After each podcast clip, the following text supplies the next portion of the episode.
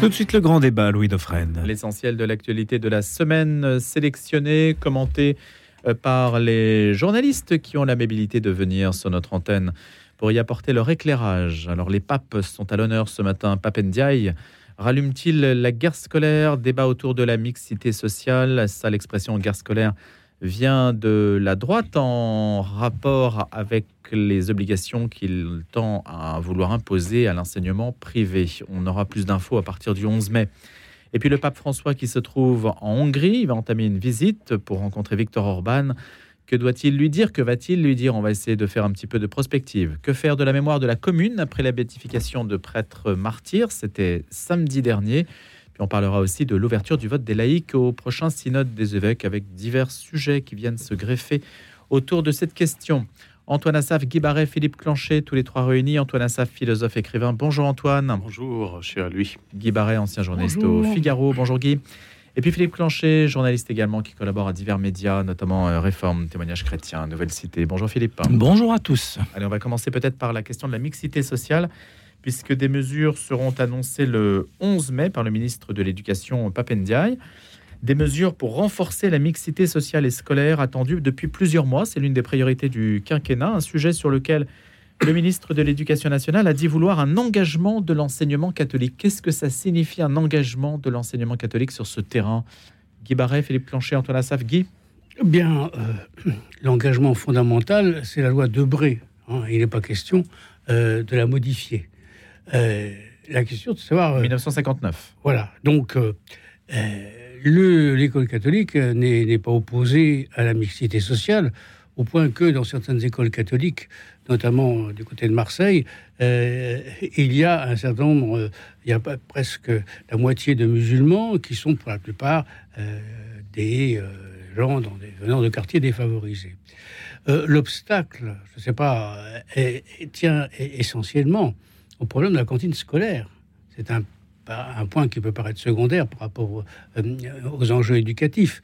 Mais euh, ces cantines sont subventionnées dans le primaire, par les, dans le public, par les municipalités, euh, dans le secondaire, soit par les conseils généraux, soit par les conseils départementaux. Mais ça n'est pas le cas des écoles privées. Et donc, c'est environ 7 ou 7,20 euros euh, le, repas, et c'est pour beaucoup, c'est un très cher, objectivement, c'est très cher. Alors, donc là, c'est l'action du gouvernement. Est-ce qu'il peut demander euh, sur ce plan, sur ce plan-là, euh, de que les municipalités, notamment, subventionnent ces repas? Mais certains maires, au nom de la laïcité, diront il n'y a aucune raison que les contribuables financent les repas dans une école privée. Ça, c'est le, premier point. Euh, mais euh, sur le plan du principe, les écoles catholiques n'ont jamais été opposées à la mixité sociale. Mais il y a quand même un point extrêmement important, c'est la valeur de l'exemple, car euh, le ministre de l'Éducation nationale a cette notoriété publique, il ne le cache pas, ses enfants sont dans une école privée qui est l'école alsacienne. Bon, qui est le grand lieu à Paris des élites euh, politique, euh, culturel, médiatique. C'est un lieu d'homogénéité euh, sociale. Et, en plus, c'est une école laïque. Donc, le ministre national pourrait dire elle est catholique, après tout, pourquoi pas? C'est le cas aussi de Marlène Schiappa, qui est aussi bon. Alors, c'est quand même, quand on impose, quand on parle de mixité sociale, et que le principal intéressé, le principal militant pour cela, que le ministre de l'Éducation nationale fait le contraire, Hein, qui renforce l'homogénéité sociale. Bon, c'est quand même un peu paradoxal. Euh, c'est aussi ce genre de choses qui nourrissent euh, une certaine colère populaire. Faites ce que je dis, mais faites pas ce que je fais. On pourrait parler aussi de l'Élysée est une, passoire, euh, une passoire thermique. elle serait à la catégorie E et on pourrait pas la louer et, on ne pourrait pas louer l'Élysée aujourd'hui. Voilà. Il n'est pas non plus à vendre, hein, mais bon, oui, oui, oui, pourquoi pas, après tout, un jour, on ne sait jamais. Philippe Clonchet.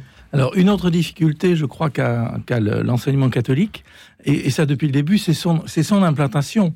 Historiquement, elle est implantée dans le cœur des villes euh, et, elle, a, un gros problème depuis des années, c'est qu'elle ne peut pas être présente dans des endroits effectivement de, euh, de relégation sociale, de difficultés, qui sont notamment les, les périphéries des grandes villes, parce qu'il faudrait acheter des bâtiments. Et autant la puissance publique peut construire et construit et a construit des collèges, des lycées euh, partout où la population, et notamment des populations en difficulté se ben, l'enseignement catholique ne peut pas le faire. Donc je crois qu'il y aurait peut-être quelque chose à réfléchir sur cette question des, euh, des, implantations. Mais là, on ne peut rien lui reprocher, c'est le fruit de l'histoire. Oui, mais euh, est-ce qu'il y, a un moyen, si on veut effectivement que l'enseignement catholique remplisse euh, cette mission d'accueillir la diversité, effectivement, Guy l'a dit, l'enseignement catholique n'est pas du tout contre, a même des, des, facilités pédagogiques et des réflexions qui sont très intéressantes pour accueillir des populations en difficulté, et là où elle peut le faire, elle, elle le fait. Simplement, elle manque effectivement de moyens, donc il y aurait peut-être une réflexion euh, alors au-delà de la question de la cantine, peut-être de, de, réfléchir à l'implantation des établissements, euh, la complémentarité entre l'enseignement public et l'enseignement catholique, je crois que plus personne ne la remet en cause. Euh, la, la population française et les jeunes et les familles dans leur parcours ont besoin à un certain moment, pour des raisons diverses, de passer de l'un à l'autre, de pouvoir euh, profiter des avantages de l'un et de l'autre des systèmes. Donc l'idée de rallumer une guerre scolaire, ça me paraît pas très très pertinent. Personne n'y a intérêt de toute façon. Plutôt essayer d'aider les, uns et les autres. Ceci dit, il y a un gros problème aussi. L'enseignement public va, va pas bien en ce moment et il faut aussi l'aider. Donc c'est vrai que du point de vue de la puissance publique, c'est compliqué parce qu'on lui demande de tous les côtés de faire des efforts. Ça doit pas être simple de gérer ce dossier. Antoine Assaf moi, je serais d'aller plus loin, de faire un peu de phénoménologie, c'est-à-dire on voit les variations et on décrit s'il y a quelque chose derrière. il y a une idéologie derrière. L'histoire de France le prouve. L'éducation en France est le fruit des grands mouvements religieux, surtout les jésuites, Louis le Grand. Regardez ce qu'est devenu Louis le Grand aujourd'hui. Fondé par eux Henri IV, une abbaye, les Génovefains, où Jean-Jacques Rousseau venait pomper ses livres. Euh, c'était les moines qui lui disaient comment faire pour écrire son contrat social. Donc, il y a cette origine. Alors, quand vous approchez des écoles privées et vous dites « je veux la diversité », à ce moment-là, il faut ouvrir plusieurs portes. La première, est-ce que cette diversité interdira un directeur de Stanislas ou de Franklin ailleurs de proposer une conversion à la religion catholique à un musulman ou à un indien ou un pakistanais, quelque chose de l'empire français indien. Bon, voilà la première. Est-ce qu'ils vont leur dire attention, vous n'avez pas le droit de dépasser ces lignes? Dans ce cas, la diversité est une forme de cheval de Troie pour transformer de l'intérieur la volonté de toutes ces écoles privées catholiques protestantes de proposer une spiritualité qui va au-delà de ce que la République, depuis Jules Ferry, essaie de faire, de reprendre les valeurs religieuses, égalité, liberté, fraternité, et de les transformer d'en faire, pardonnez-moi l'image, elle n'est pas très belle, on les met des produits frais, du picard surgelé, puis on les réchauffe quand on veut pour telle idée ou telle idée. Si cette porte s'ouvre uniquement pour maîtriser les écoles privées de l'intérieur, à ce moment-là, Ndai est en train de faire ce que tous les normaliens ont essayé de faire, que ce soit Aaron ou Jean-Paul Sartre, ou même Althusser, mon professeur, c'est de rentrer dans l'idéologie et de la transformer de l'intérieur. Je lui souhaite bonne chance, il ne pourra jamais, parce que ces valeurs ont marqué la France. Ces écoles ont été fondées sur le vraiment le fondement des valeurs dans le but et non pas de former un carriériste qui réussit normal sup, et et le reste. C'est de sauver l'âme humaine, de lui donner la valeur, la finalité nécessaire pour se constituer. On ne fabrique pas des ingénieurs euh, qui deviennent des Rothschild, on fabrique des êtres qui savent ce que c'est que le salut de l'esprit, de l'intelligence et de l'âme. Ça, c'est l'idéal de l'enseignement euh, privé catholique à condition que cette diversité qu'elle propose ne soit pas un cheval de Troie. Maintenant, euh, alors, par rapport au cheval de Troie, qu'est-ce que vous en pensez, euh, Guy Oui, oui, oui. Je disais que du côté de Marseille, il y a des écoles catholiques où une majorité de, musulmans. Mmh. Hein. bon, Avec Espérance euh, banlieue, par voilà, exemple. Voilà, bon. donc, alors, proposer la conversion d'une façon explicite, euh, c'est plus délicat. Mais le fait de vivre dans un milieu catholique, de voir les valeurs qui sont vécues, la foi qui est vécue, peut être un, comment dirais-je, une puissance euh, d'attraction. Voilà. Mais aussi, il faut voir que euh, dans l'enseignement, c'est évidemment catastrophique dans l'enseignement public. Et ce qui explique l'engouement de certains parents pour mettre leurs enfants dans l'enseignement privé, non pas pour des motifs religieux, Hein, euh, pas, il y en a bien entendu qui le font, et, heureusement pour des motifs religieux, mais pour échapper à la cacophonie, euh, à la, à la, au désordre, à l'insécurité, et surtout au niveau euh, de, de l'enseignement qui ne cesse de se dégrader. Hein. Donc, euh, le privé n'existe qu'en rapport à la faiblesse de l'offre publique. Oui, mais cher Guy Barré, pas seulement, cher Guy, Barré, juste une parenthèse, c'est ce qu'a dit euh, Ndai lui-même du choix de l'école alsacienne. Il a dit je veux que mes, mes enfants soient dans un lieu de sérénité, d'épanouissement. Oui, bah, mais euh, euh, dans ce cas-là, qu'ils fassent des écoles publiques euh, un lieu d'épanouissement. Bah, voilà, bah, voilà, justement. Ça mais il se critique lui-même parce que l'école alsacienne est élitiste, quoi qu'on ah, dise. c'est vraiment. André Gide sort de l'école alsacienne. Michel Rocard, Michel Rocard aussi. enfin, toute l'élite, voilà. bon. Même si l'intelligence de Gide est perverse, il a raté son de ne pas être pasteur. il y a l'idée, il, il y a le procès fait un peu à l'enseignement privé qui est de dire les il y, a, il, y a la volonté de ne pas se retrouver avec un certain type de population dans l'enseignement privé. Donc on met ces enfants à l'abri en fait de de ce qu'on estime être des nuisances pour leur enseignement, leur apprentissage. C'est une critique qu'on peut faire aussi à l'enseignement public. Enfin, il y a des établissements aussi qui, qui ont des stratégies quand même globalement, peut-être plus au niveau, de, au niveau des lycées dans, certains endroits de centre-ville, d'avoir d'avoir une population homogène et de se débrouiller par différents moyens pour ne pas avoir certains, certains jeunes qui sont moins scolaires. Il y a tout à réfléchir aussi sur une idéologie plus forte qui est de dire, par exemple, que la société française a décidé euh, qu'on devait avoir 80% de notre jeunesse qui arrive au niveau du baccalauréat ce qui est peut-être un idéal, un idéal politique, une utopie sans doute, puisqu'on se retrouve notamment dans, à partir de la fin de collège et du lycée avec des, jeunes qui se retrouvent dans un, dans un cycle d'études, qui ne savent pas pourquoi, qui ne savent pas comment, qui ne savent pas où est leur place. Et, ça, c'est pas évident pour l'enseignement euh, d'une manière générale, et notamment pour l'enseignement public, d'accueillir ces jeunes-là. Enfin, c'est toute une réflexion globale sans doute une question de moyens à mettre, euh, à mettre dans l'enseignement secondaire. Je cite Papendia, l'État finance les trois quarts du budget de ces établissements, donc privés. Nous attendons donc de leur part un engagement pour aller vers davantage de mixité sociale et scolaire, particulièrement dans les grandes villes où l'évitement scolaire est maximal. Donc le but, on imagine que s'il y a des mesures annoncées le 11 mai, elles seront là pour contraindre, empêcher l'évitement euh, scolaire. Ce qui veut Une dire seconde. peut-être par la politique des quotas. Voilà, cher lui, je donne un exemple. Il faut que les écoles catholiques privées acceptent le défi. Et pour quelle raison? Je donne l'exemple du Liban.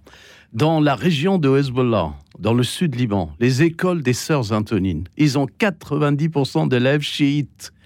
Monsieur Nasrallah, chef de Hezbollah, est un ancien des sœurs. Il n'arrête pas de le dire. C'est ma grande fierté. Et d'ailleurs, son intelligence politique, sa manière de parler, prouve un homme qui a été ouvert au savoir universel par ses écoles catholiques. C'est ça, l'école catholique. C'est pas prendre quelqu'un et lui euh, faire un douche de baptême obligatoire. C'est ouvrir son intelligence pour la dégager de cette mythologie dangereuse que certaines lois aujourd'hui nous y ramènent, comme le mariage et d'autres. C'est le logo, c'est l'intelligence humaine vers la finalité. Et il faut accepter le défi. Son cheval de Troie aura beaucoup de problèmes à rouler là-dedans. Vous allez voir.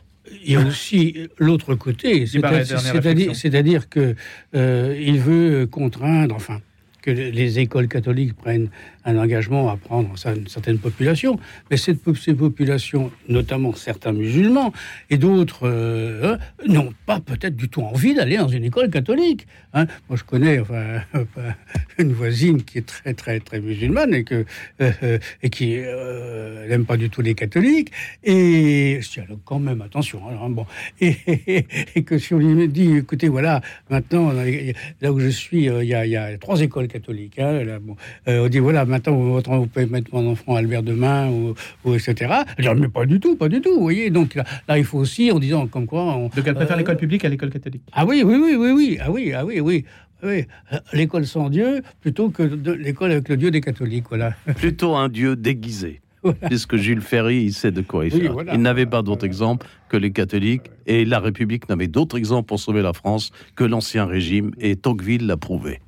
Le pape François s'envole donc aujourd'hui pour une visite de trois jours en Hongrie. Il va rencontrer le Premier ministre euh, Viktor Orban avec la guerre en Ukraine et la thématique migratoire pour toile de fond. Ce n'est pas la première fois que les liens existent évidemment euh, avec euh, la Hongrie. Hein. Ce n'est pas le premier épisode entre le pape François et Viktor Orban. Qu'est-ce qu'on peut en attendre dans le contexte que l'on a, que l'on connaît aujourd'hui, sachant que Si on doit relier ce voyage à la thématique de l'Ukraine, eh bien, le pape a été sollicité euh, par le Premier ministre ukrainien Denis Shmigal. Il a été invité donc dans son pays, lui a demandé son aide pour rapatrier les enfants ukrainiens emmenés en Russie par les forces de Moscou. Donc il y a aussi euh, cette problématique. Qu'est-ce qu'on peut espérer Qu'est-ce qu'on peut attendre Philippe Clanchet.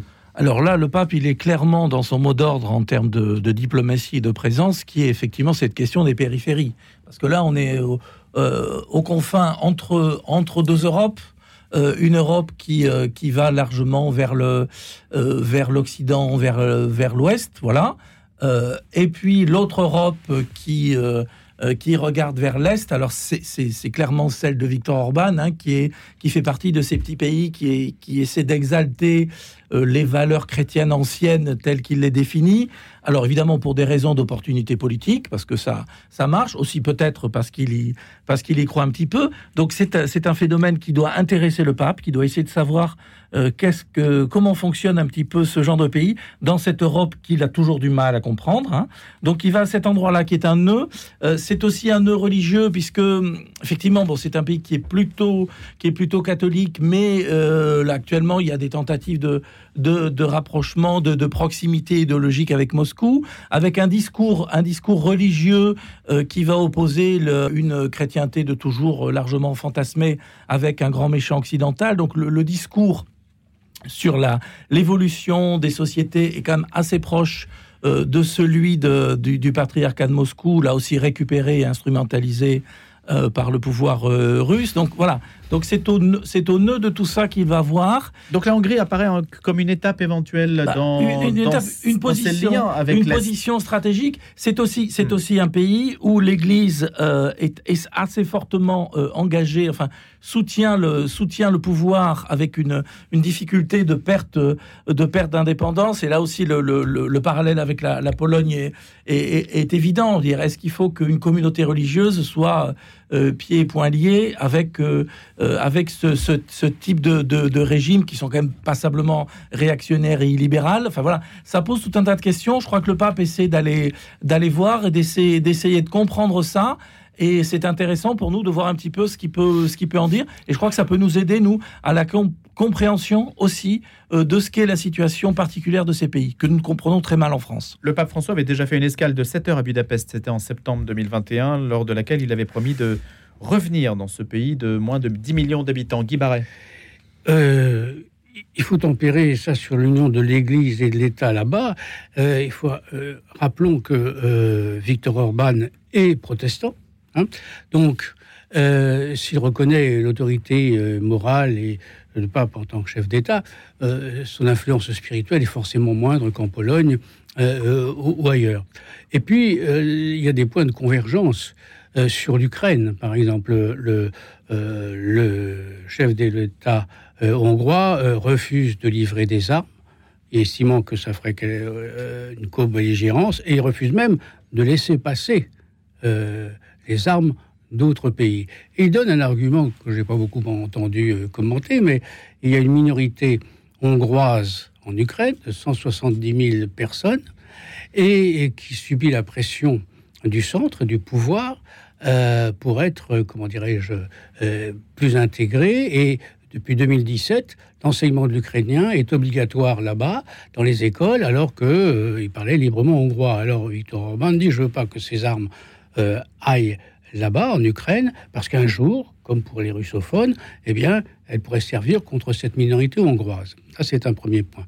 Donc, je pense que le pape va pas lui dire euh, écoutez, il faut euh, accepter de livrer des armes et que les armes passent bah, par, euh, par votre pays. Donc, il y a une certaine là, convergence de, ce point de vue-là. Le, il a, Victor Orban a obtenu de, l'Union européenne, de la Commission de Bruxelles, de ne pas se soumettre à l'embargo sur le pétrole tout à fait légalement du point de vue européen, sauf pour le gaz, mais il continue tout de même. Donc ça, c'est le premier point. Le deuxième point, c'est la question de l'immigration qui est, entre les deux. Alors, la Hongrie reçoit des réfugiés, des euh, Ukrainiens, parce qu'ils sont chrétiens. Il a toujours dit, Victor Urban, qu'il voulait bien accepter euh, des, immigrés, mais à condition qu'ils soient chrétiens. Alors, est-ce que le pape va lui dire, écoutez, c'est très gentil, mais il est plus important d'accueillir tous les immigrés plutôt que quand même pour conserver l'identité chrétienne de votre pays? Ça m'étonnerait. pape François, on va voir ce qu'il va, dire euh, sur, cette, question.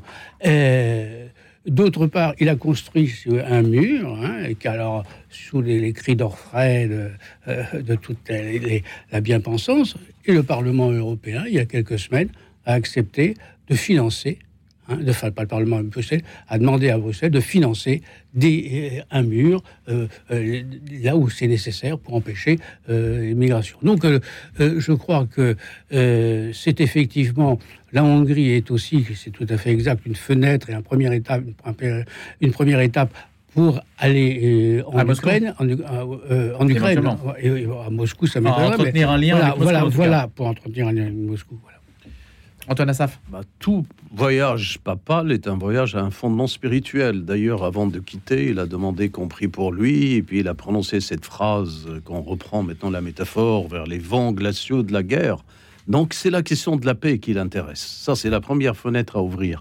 Et dans la conception de la paix, Rome n'a pas bougé depuis saint Thomas d'Aquin et saint Augustin. C'est que il faut tout faire pour qu'il y ait une situation de dialogue entre les peuples, même si le pape prie pour le peuple ukrainien.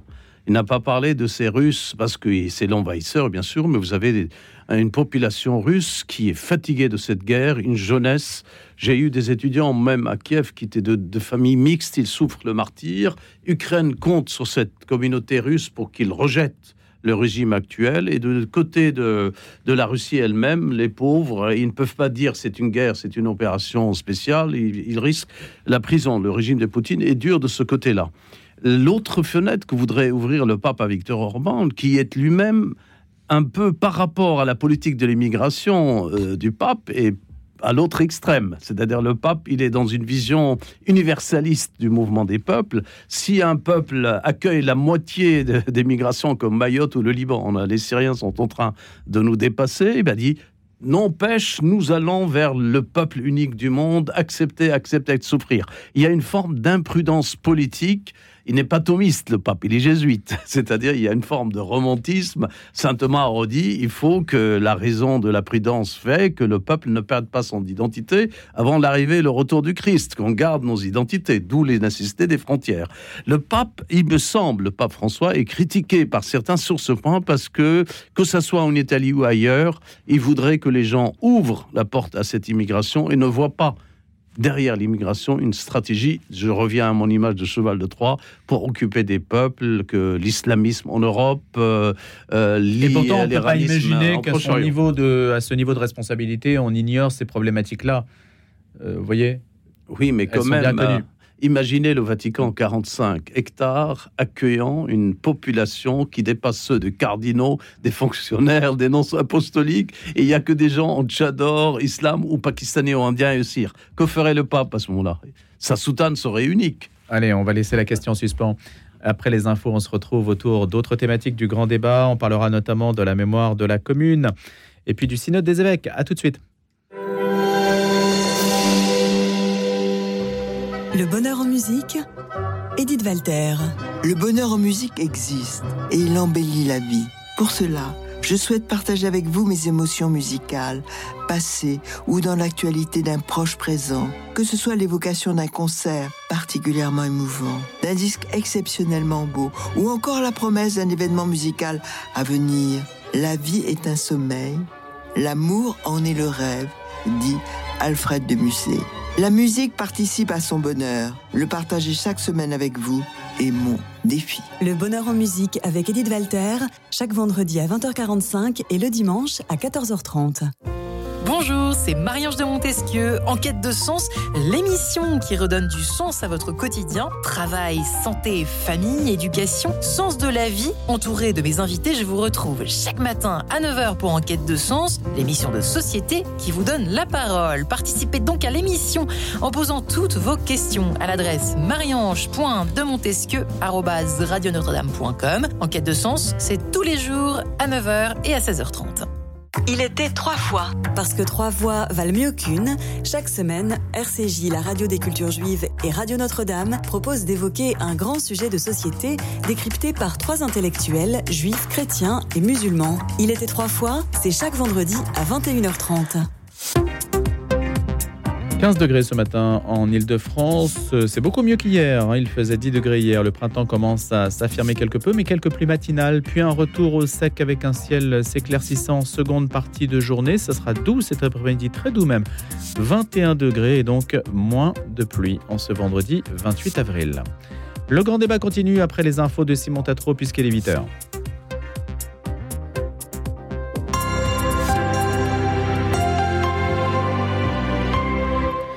Le pape François s'envole ce matin pour une visite de trois jours en Hongrie où il rencontrera le Premier ministre Viktor Orban avec la guerre en Ukraine et la thématique migratoire pour toile de fond.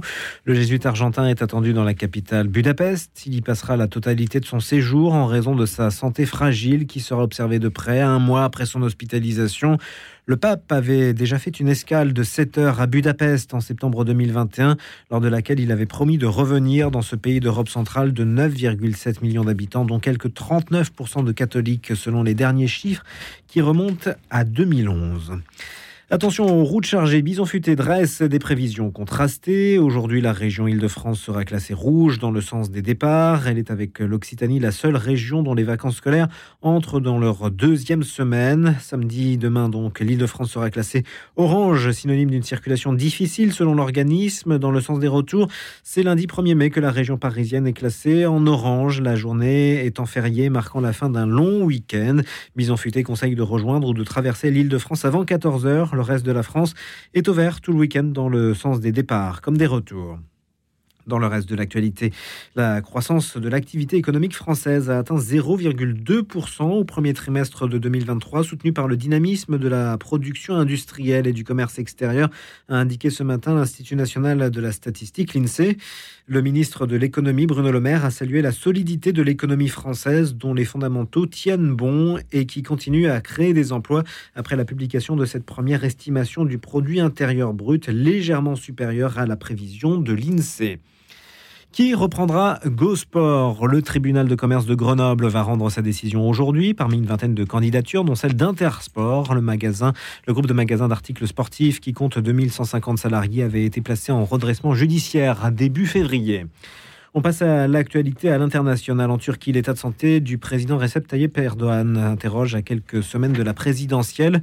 Le dirigeant de 69 ans a interrompu une interview télévisée prétextant une grippe intestinale. Il a annulé deux jours de déplacement, ratant l'inauguration de la première centrale nucléaire du pays. À 17 jours de l'élection présidentielle, cette interruption de scrutin tombe au plus mal pour lui.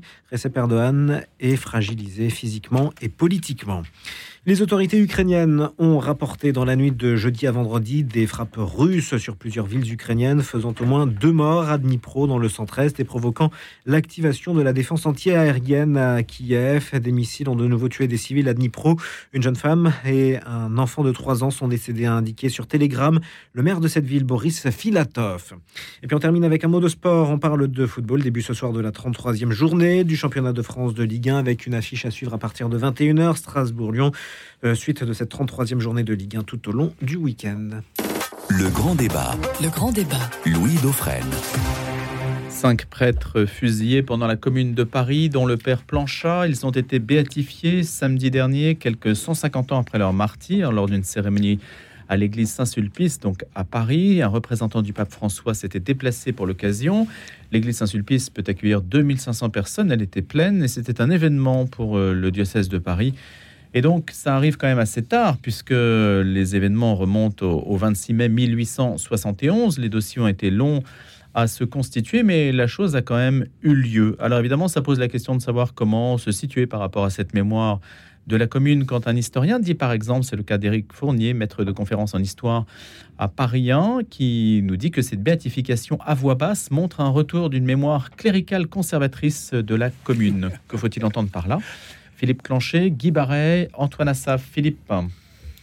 Bah, euh, effectivement, pour beaucoup de pour beaucoup d'historiens, c'est une ça, paraît un petit peu un, petit peu curieux de revenir sur cette euh, sur cette histoire-là avec cet aspect-là. Mais, je crois qu'il faut il faut reconnaître même les gens qui euh, qui sont plutôt communards, enfin qui qui reconnaissent effectivement la force la force de ce combat qui a quand même marqué Paris, que comme dans tous les affrontements, comme dans toutes les révolutions, il y a des saloperies et ce qui s'est passé vis-à-vis de ces, ces, quelques prêtres qui étaient au mauvais endroit au mauvais moment, euh, qui sont tombés sur des gens sans doute plus exaltés que d'autres, eh ben c'est voilà, c'est pas beau. Ce sont des voilà. Alors l'argument effectivement qui est donné, c'est que c'était peut-être des bons prêtres qui étaient auprès du peuple.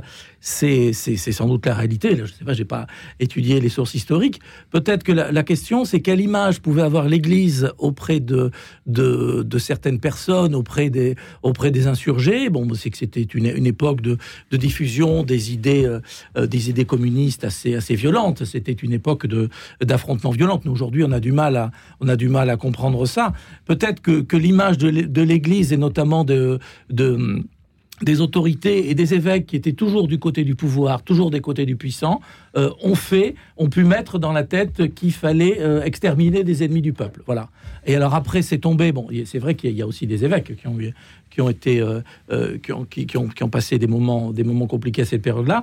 Mais cette violence-là, c'est sans doute dommage qu'elle se soit adressée à des gens qui, effectivement, sociologiquement, n'étaient peut-être pas si loin que ce que que demandaient les communards. Donc, toujours dans ces périodes de, de révolution, euh, des incompréhensions, de l'outrance, et je crois qu'il faut le dire, et que ça serait une erreur historique, à mon avis, de, de, ne pas parler euh, de ce qui s'est passé là, de cette violence-là, et de ne parler que, que d'une violence, que de la violence euh, euh, versaillaise et que le, les, massacres des, des, insurgés et tout ça. Ça fait partie du truc, il faut le, il faut le dire, et c'est pas beau, mais dans une révolution, il y a, il y a rarement beaucoup de belles choses. Une pétition a tenté de sauver le père Planchet, une pétition du petit peuple de Paris, des plus pauvres, mais les communards ne l'ont pas entendu. Guy Barret bah, Écoutez, tout de même, la commune, bon, peut on pensait ce qu'on veut, mais c'est quand même la postérité aussi de la Révolution française, des massacres de, prêtres, des noyades de Nantes, etc., etc.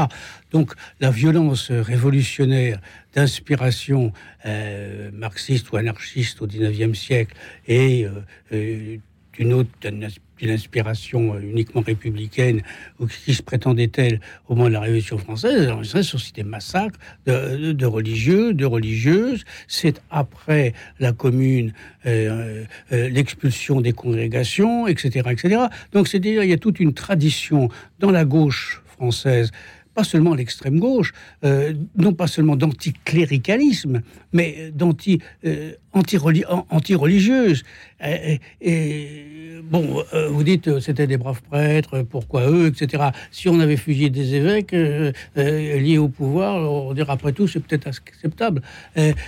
donc, et puis en plus, de quoi se mêlent, de quoi se mêlent ceux qui critiquent cela?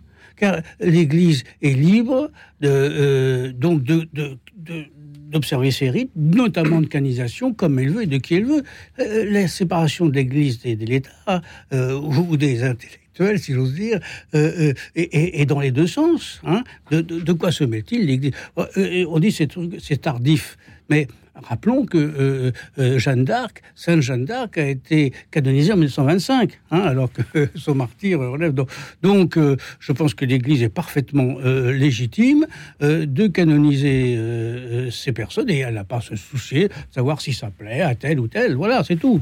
Si c'est tardif, c'est aussi pour des raisons internes à l'Église, hein, semble-t-il, parce que oui, Monseigneur Georges Darbois, l'archevêque qui a été victime de la Commune, était lui-même assez hostile à qui avait voté contre l'infaillibilité pontificale, qui était contre le, pouvoir romain. Bah, Rome a aussi fait traîner le dossier parce que Monseigneur Darbois, archevêque de Paris, n'était pas dans les, petits papiers romains. Donc il y a aussi des. C'est pas que les facteurs extérieurs, bien sûr. Antoine Assaf. Bien sûr, euh, cher lui, parce que le temps pour euh, l'Église catholique et le Vatican, c'est pas de l'argent, c'est l'éternité.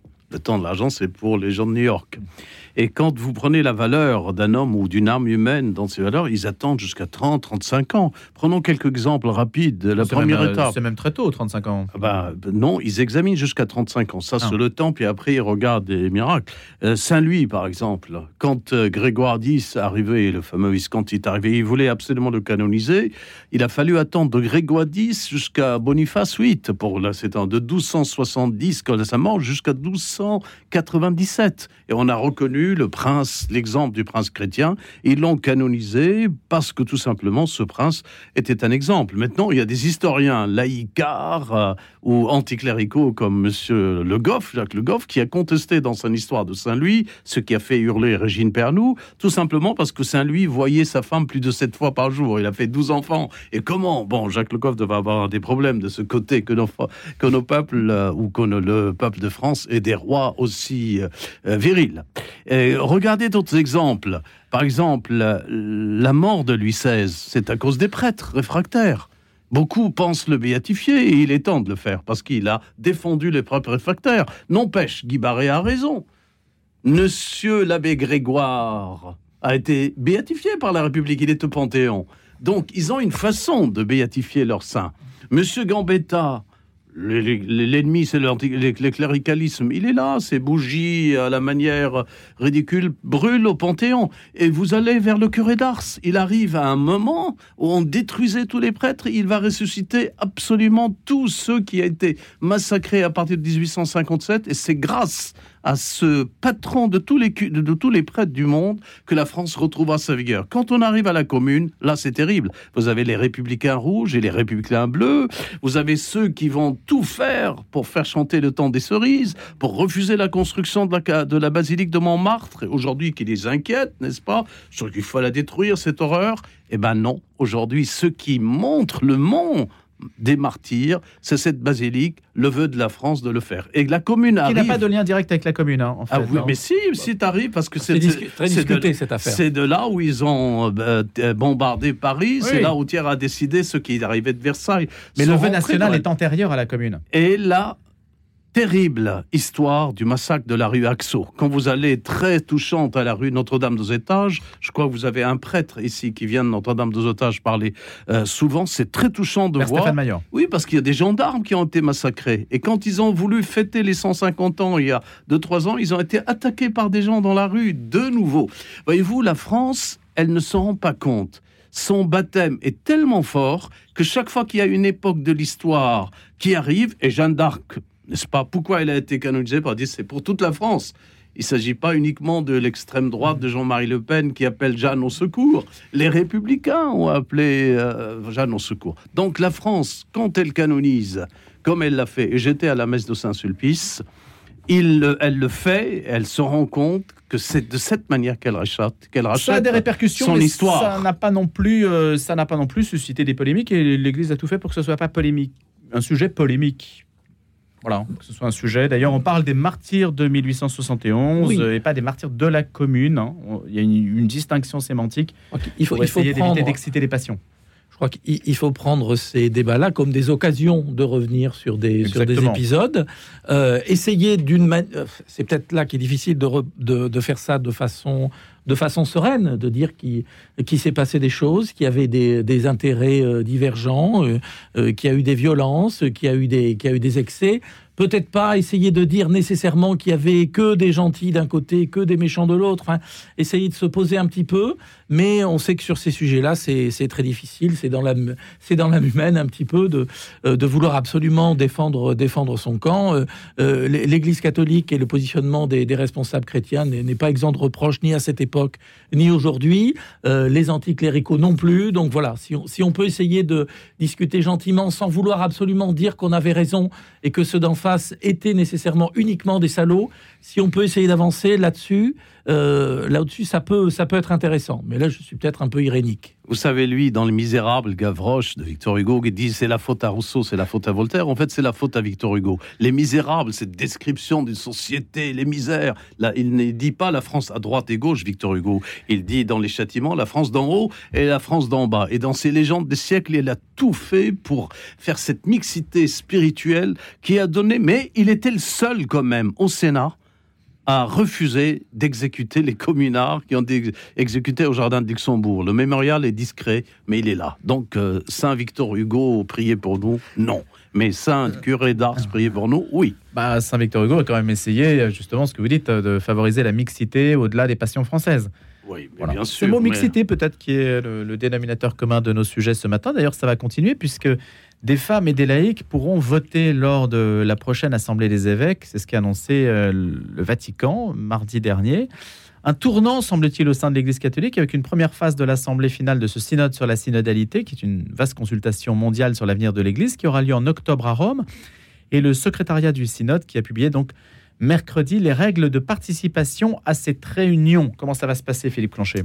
Alors ça, ça va se passer. Bah, c'est, euh, on, va considérer que c'est dans la, c'est dans la nature de l'esprit de, de synodalité qu'a, euh, qu'a voulu le, qu'a voulu le pape François. Je crois qu'il avance encore un petit pion. Euh, je vais citer euh, Anne Soupa, que tout le monde connaît ici, la fondatrice du comité de la jupe, qui a dit enfin. Mieux vaut une porte entr'ouverte qu'une porte fermée. Évidemment, elle voudrait qu'on aille un petit peu plus loin, mais de dire qu'on va laisser quelques, on, va laisser une partie d'un corps électoral euh, plus ouvert que d'habitude, c'est, c'est- à mon avis, c'est très intéressant. Enfin, c'est un petit peu ce qu'on demande pour le Parlement français avec la fameuse dose de proportionnelle qui serait censée compenser un petit peu Oui. la dose de majoritaire. Il y a un petit peu de ça. Numériquement, c'est pas énorme. Mais enfin, l'idée de demander à toutes les conférences des grandes zones, ça va se passer comme ça, toutes les zones continentales qui se sont réunies en synode, de- en synode, en sy- en synode lo- locaux. Donc, pour, pour l'Europe, Oui. c'était, c'était à Prague. On en a parlé il y a quelques semaines.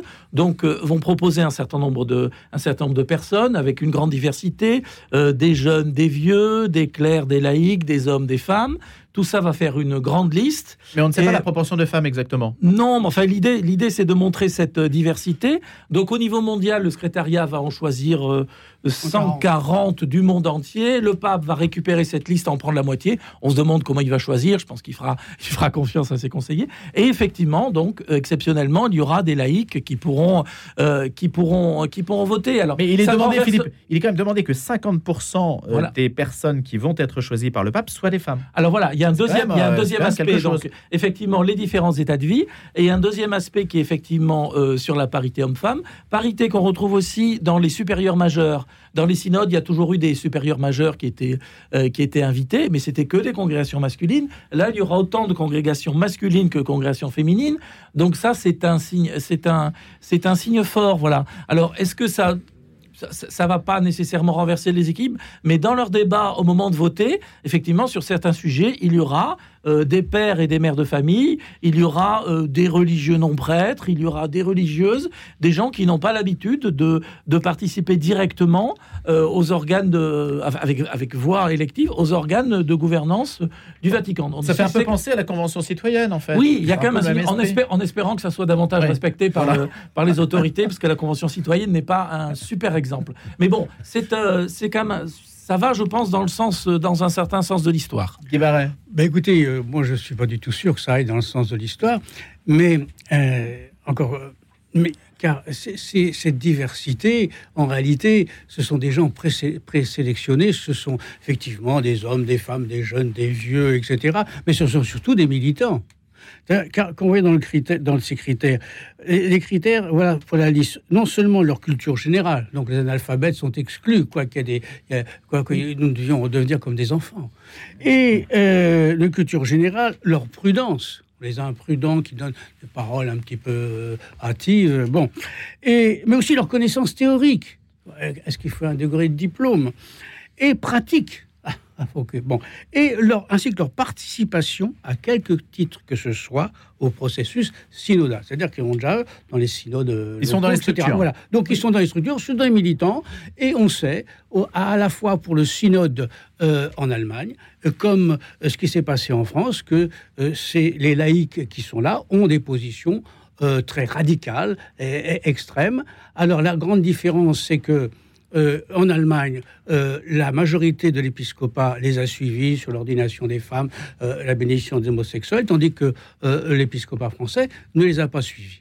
Cela est donc pour ces gens qui vont venir, eh bien, je pense qu'il y aura aussi une très grande frustration. Ce qui s'est passé au synode en Allemagne, où des laïcs se sont même pris à, d'autres laïcs qui étaient hostiles à leur, à leur position, et que, car l'Église n'est pas une démocratie, c'est pas un homme, une voix ou une femme, euh, mais, mais c'est une église hiérarchique et on, à la fin, c'est aux évêques et aux papes de décider. Et que on peut penser que les positions qui, euh, que défendront les laïcs ne seront pas toutes cautionnées et donc il y aura une grande frustration sans que ça fasse beaucoup avancer euh, l'Église. Donc je pense que c'est, on parlait de la Convention citoyenne, sans vouloir offenser le pape pour le comparer à Macron, c'est simplement... Pour vous, c'est un peu écrit d'avance. Voilà, voilà, voilà. voilà donc, alors que Philippe suscite des espoirs. On verra ce qu'il en est. Aujourd'hui, on se projette, on verra bien. Euh, Antoine Assaf. Bah, il faut partir de justement des sources. C'est l'Église catholique qui a proposé la conception de ce qu'est un laïc. Et quand on revient à l'époque médiévale, la fameuse histoire d'Abélard, hein, qui a été châtré par le chanoine parce qu'il a détourné Héloïse, et il s'est marié avec elle, puis à Saint-Julien le Pauvre, puis après il va la cacher au couvent d'Argenteuil. Alors le chanoine à l'époque, ils avaient euh, d'autres véridités. Il a été voir Abélard rue juste derrière Notre-Dame, ils l'ont châtré parce qu'il lui a dit bon, tu et pour quelle raison il a voulu la cacher au couvent? Pour ne pas perdre son statut de clerc, c'est-à-dire le clerc à la Sorbonne devait être, euh, en plus il a eu Guillaume de Champeau comme maître, il devait être célibataire. Et ses élèves lui disent Ah, vous avez le, la, le péché de la chair, vous tombez. Ah non, non, il a voulu cacher ce mariage. Il a été puni pour ça, parce que c'était un statut que je cherchais, c'est entre euh, le sacré le laïque, le clerc était là. Et aujourd'hui, on essaye, euh, alors que nous avons les premières communautés chrétiennes, tout le monde participait, femmes, euh, justement au temps des apôtres. Et d'ailleurs, nos frères les protestants ont repris ces origines pour donner de plus en plus aux femmes pasteurs. C'est ça leur argument. N'empêche, le Fils de Dieu, est un sacré féministe. En sacrant sa mère comme mère de Dieu, bien sûr là les protestants vont réagir, il a dit aux femmes, pour accéder au statut de femme à l'Église catholique, qu'on vous mette une statue au-dessus de la cathédrale de Notre-Dame de Paris, de toutes nos cathédrales, eh ben, il faut assumer une certaine euh, vie guibarée par les dévœux, des gens militants au sens où ils font des vœux. Ça a donné les laïcs euh, consacrés en un seul mot. Parce que si tu regardes de près la manière dont l'Église va gérer dans les synodes cette présence, à mon avis, il y a un sophisme tel pour une Église qui a tant fait pour les femmes et on peut terminer par ce verset de l'Évangile. Et les femmes, 7, 8, qui le suivaient, qui suivaient tous les disciples d'ailleurs au Liban. Encore, je le cite, mon cher Liban, pour ne pas l'oublier, la Vierge a sa grotte Donc, à la basilique de la tente. Ce que vous dites, Ils suivaient les apôtres. Il y a un mauvais procès qui est fait à l'Église en disant, euh, en fait, la question du statut des laïcs, on l'a déjà, et donc euh, les femmes, elles sont déjà honorées, donc il n'y a pas besoin d'en faire plus. C'est ça votre argument, euh, Antoine? Non, c'est-à-dire si elles veulent être prêtes, si l'Église catholique peut décider, ah, pas le sujet nécessairement. Euh, justement, elles peuvent. Et il y a des femmes pasteurs chez les protestants, mais ils n'ont pas le même euh, sacerdoce Elle en fait déjà assez, c'est ça que vous dites. Et chez les protestants, tout le monde est pasteur quelque part. Le sacerdoce est universel. Dans l'Église catholique, il y a cette euh, non pas obstination, ce retour à la tradition de dire le Fils de Dieu est un homme, il s'est incarné en homme, il s'est pas incarné en gender, n'est-ce pas, Dieu, etc. Et qu'à partir de cette fécondité virile naîtra la maternité. Ils ont pris pour hmm. ressusciter Adam et Ève. Saint Paul l'a bien dit. par Marie, la résurrection de la nouvelle Ève, et par le Christ, la résurrection du nouvel Adam. Philippe Clancher. Je voudrais revenir sur quelques points de, ce que disait l'ami Guy Barré tout à l'heure. Euh, d'abord, qu'il ne s'inquiète pas. En fait, les, gens qui veulent faire la révolution dans l'Église ou le, courant, dominant euh, dans le synode allemand, quoi qu'on en pense, c'est pas celui qui sera représenté et qui a la capacité de faire la révolution dans une assemblée mondiale. Les gens qui sont choisis, vous l'avez dit tout à fait, euh, c'est des gens qui sont plutôt modérés. Alors, effectivement, dire qu'il y a un problème avec la place des laïcs et la place des femmes, ce n'est pas de, l'extrémisme, c'est du, très modéré aujourd'hui. Donc cette place-là sera entendue. Donc je ne pense pas qu'il faut qu'il y ait ce risque-là. Pensez-vous justement que, que, ça doit progresser, Philippe, puisque vous dites qu'il y a un problème avec la place des laïcs et des femmes? Oh là là, on va, va pas, on va pas lancer dans, dans ce débat-là. Juste autre chose. Euh, on, a parlé tout à l'heure de la question de la mixité dans un autre sujet. Le, sujet là, c'est l'entre-soi. Le, le, synode des évêques, c'est euh, un archétype de l'entre-soi euh, clérical. Et on a vu ce qu'a donné dans nos sociétés en Occident l'entre-soi des prêtres et des évêques qui sont entre eux, qui décident tout entre eux, qui voient tout entre eux et qui passent à côté de catastrophes au sein euh, au sein de leur communauté. Il faut absolument euh, euh, se battre contre cet entre-soi clérical. Le pape le dit, faire venir des pères et des mères de famille, des laïcs, des gens qui vivent d'autres situations, on sort de, on sort de cet entre-soi, et, et à mon avis, c'est capital. Et troisième point, vis-à-vis de l'extérieur, quand on n'est pas dans l'Église catholique, cette, cette, institution est totalement incompréhensible et décrédibilisée à cause de cette question-là, euh, de, l'absence des femmes et, du fait que tout est dirigé euh, par des hommes célibataires. Mais vis-à-vis de l'extérieur, euh, ça hmm. c'est un signe que l'institution est capable d'entendre, est capable d'ouvrir une petite fenêtre vers la diversité. Et pour ceux qui ne sont pas chrétiens, croyez-moi, ça c'est un signe important. Réponse courte de Guy Barret. Moi, je, on n'a pas le temps, mais je voudrais aussi évoquer le cléricalisme de certains laïcs Hein ben oui, ben oui, oui les, laïcs officiels, ceux qui vont être là euh, au synode, euh, sur euh, l'image qu'on donne à l'extérieur. Hein, écoutez, s'il y avait, moi j'ai posé la question, d'ailleurs dans un de mes livres, mais voilà, oui, si on disait voilà, il y a des femmes, il y a des femmes prêtres. Euh, si on disait qu'on peut faire les bénédictions euh, des homosexuels, etc., est-ce que vous iriez à l'église et vous croyez que le Christ est ressuscité? Ben, 9 cas sur 10, on me répond non. Parce que ce qui fait que les gens ne vont pas à l'église, ne reconnaissent pas l'église, sont des raisons plus fondamentales qu'il y a ou non euh, des femmes. La preuve, c'est que on a tous là dans l'église anglicane, depuis 1970, et depuis 1970, l'église anglicane a perdu 40% de ses fidèles vous oubliez une chose, lui, juste un mot. Non, de se quitter, ce, sont les paroisses qui inspirent l'expérience des clercs donc, et des, évêques. Ils vivent les paroisses, l'expérience d'Alic, ils font les synodes. Vous savez, il n'y a pas un entre-soi, il y a un rendu d'expérience. En tout cas, on est content de vous avoir accueilli pour ce grand débat. Philippe Clanchet, Antoine Assaf et Guy Barret, je vous souhaite un excellent week-end. À la semaine prochaine. Retrouvez le podcast de cette émission sur le www.radionotre-dame.com.